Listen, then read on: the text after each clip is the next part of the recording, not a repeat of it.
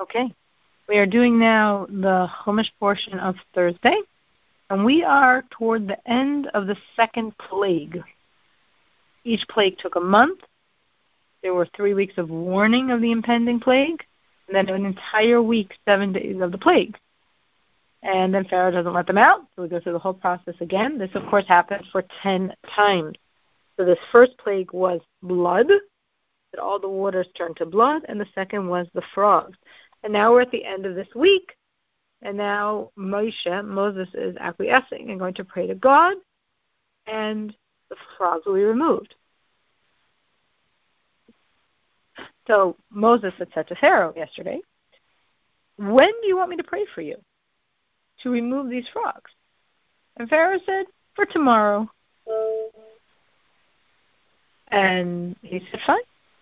Whatever you say. Well, again, obviously, God had the right, well, for whatever his reasons of thinking for tomorrow, this obviously is juxtaposed with God's perspective on each plague lasting exactly seven days. so, continuing today, this is now what Moses is saying to Pharaoh the frogs will depart from you and your houses and from your servants and your people. Only in the river shall they remain. Next verse Moses and Aaron went out from Pharaoh's presence. Moses cried out to God concerning the frogs that he had inflicted upon Pharaoh. And Rashi explains that immediately once he left Pharaoh, he prayed to God for the frog to be removed, as Pharaoh said, tomorrow. Verse, next verse, God carried out the word of Moses, and the frogs died from the houses, from the courtyard, and from the field. They heaped them up into many piles. The land stank from this smell, this noxious smell of all these dead frogs. So the piles, Rashi says, are heaps and heaps, mounds and mounds of all these dead frogs. Pharaoh saw that there had been a relief and kept hardening his heart. He did not listen to them as God had spoken. The Rashi explains that the construction of this verb here of hardening his heart is in the pa'ul form, which means an expression of ongoing activity. It's not like he hardened his heart and then we move on he, he relaxed his heart. No. He had to keep hardening his heart because obviously if he stopped hardening his heart, he'd be like, Am I crazy? I'm fighting with God. He already turned my water into blood. He already sent this horrific plague, a frog. What, what, what am I thinking? No, he kept hardening his heart. He did not want to let them out just as God said, because that was what originally God told Moses.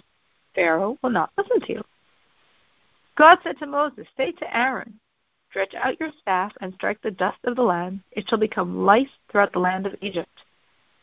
So Rashi questions, why do we see in this play, unlike the others, it's initiated by Aaron, not Moses? And the reason is because the soil is being hit, and from the soil is coming this plague of lice. And the soil had helped Moses because when Moses had killed the Egyptian many, many years earlier, before he had been forced to flee from Egypt, he says he hid the Egyptian, he hid the dead body in the sand. So since the sand protected him so many years ago, it could not be stricken by him, but it was stricken by Aaron. So they did. Aaron stretched out his hand with his staff and struck the dust of the land, and the lice infestation was on man and beast. All the dust of the land became lice throughout the land of Egypt. The sorcerers did so with their incantations to draw forth the light, but they could not. And the lice infestation was on man and on beast. Meaning, so we have here about Tikinim, life infestation was this creeping mass of lice and the sorcerers trying to draw forth the lice to create them from some other place. Because, in other words, Aaron struck the earth. So all this life, this attacking hordes of lice are all coming from the earth. So the sorcerers have to find some other place from which to create lice, but they can't. Why couldn't they? Because the evil forces doesn't have power on a creature smaller than a grain of barley. And the lice are smaller than a grain of barley.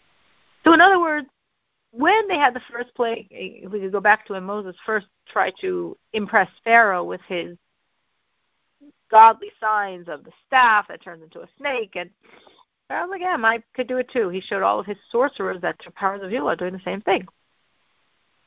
God has the waters turned to blood. I can do that too. God brings forth the frogs. I can do that too. God brings forth the light. Suddenly we can't do it. It's too small. Hmm. This is not sorcery. So the sorcerer said to Pharaoh, It is the finger of God. But Pharaoh's heart became hardened, and he did not heed them as God had spoken.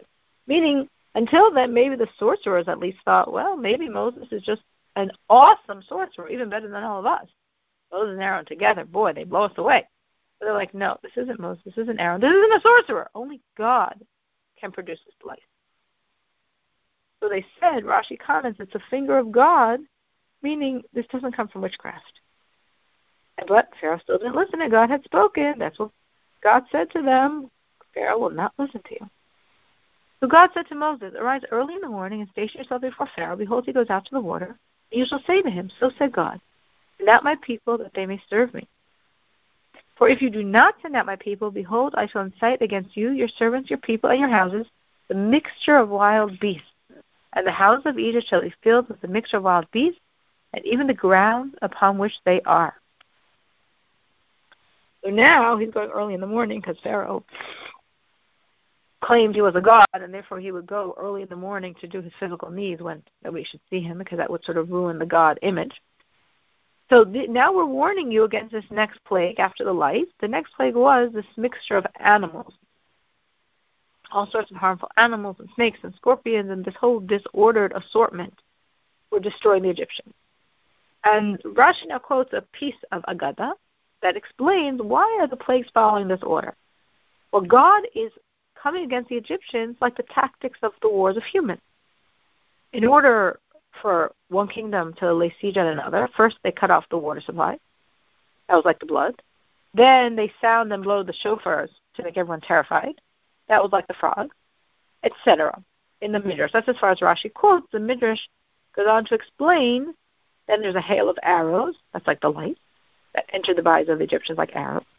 Then foreign mercenaries are sent against them. That's like this mixture of wild beasts that attacked and killed Egyptians. Then we have pestilence, like the seizing the captives. Then we try to burn them out. That's the boil. Then we try capulet stones. That's the hail. Then we have the attack of a large army. That's the locust. And if he still doesn't surrender, we put them in prisons. That's the darkness.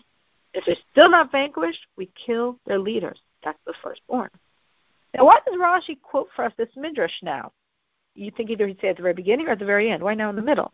But the point is, some could wonder this is the first plague where we see directly killing Egyptians, meaning the blood didn't kill them. They just ended up spending a lot of money and buying water from the Jews. It was very uncomfortable, but didn't kill them. The frogs was very uncomfortable, but didn't kill them. Neither did the lice, of course. But with the wild animals, the Egyptians were killed. But then after that, we have other plagues where, again, the Egyptians are not killed. So it seems like, well, pestilence and locust doesn't kill Egyptians. So what's the order here? Why are we're killing them now? We didn't kill them before. We're not killing them again. I'm like, what's the strategy here? So that's why at this point we could question it. That's why Rashi here explains.